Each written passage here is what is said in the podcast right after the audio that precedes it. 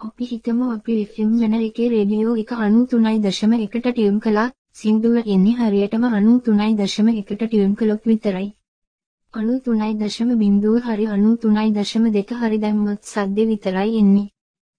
එලෙසම ඔබේ ජීවිතයේ එක දෙයකට උත්සාහයක් නොගෙන ඒ සඳහා ඔබේ උත්සාහය මනාව සකසන්න නම් යම් දිනක සංඛ්‍යාතයේ නිවැරදි වෙනු හයින්කියුන් ඇත. ඔබට සතුටු ගීතයක් ඇසෙනු ඇත. එවිට ඔබේ ජීවිතය සතුටු වනු ඇත.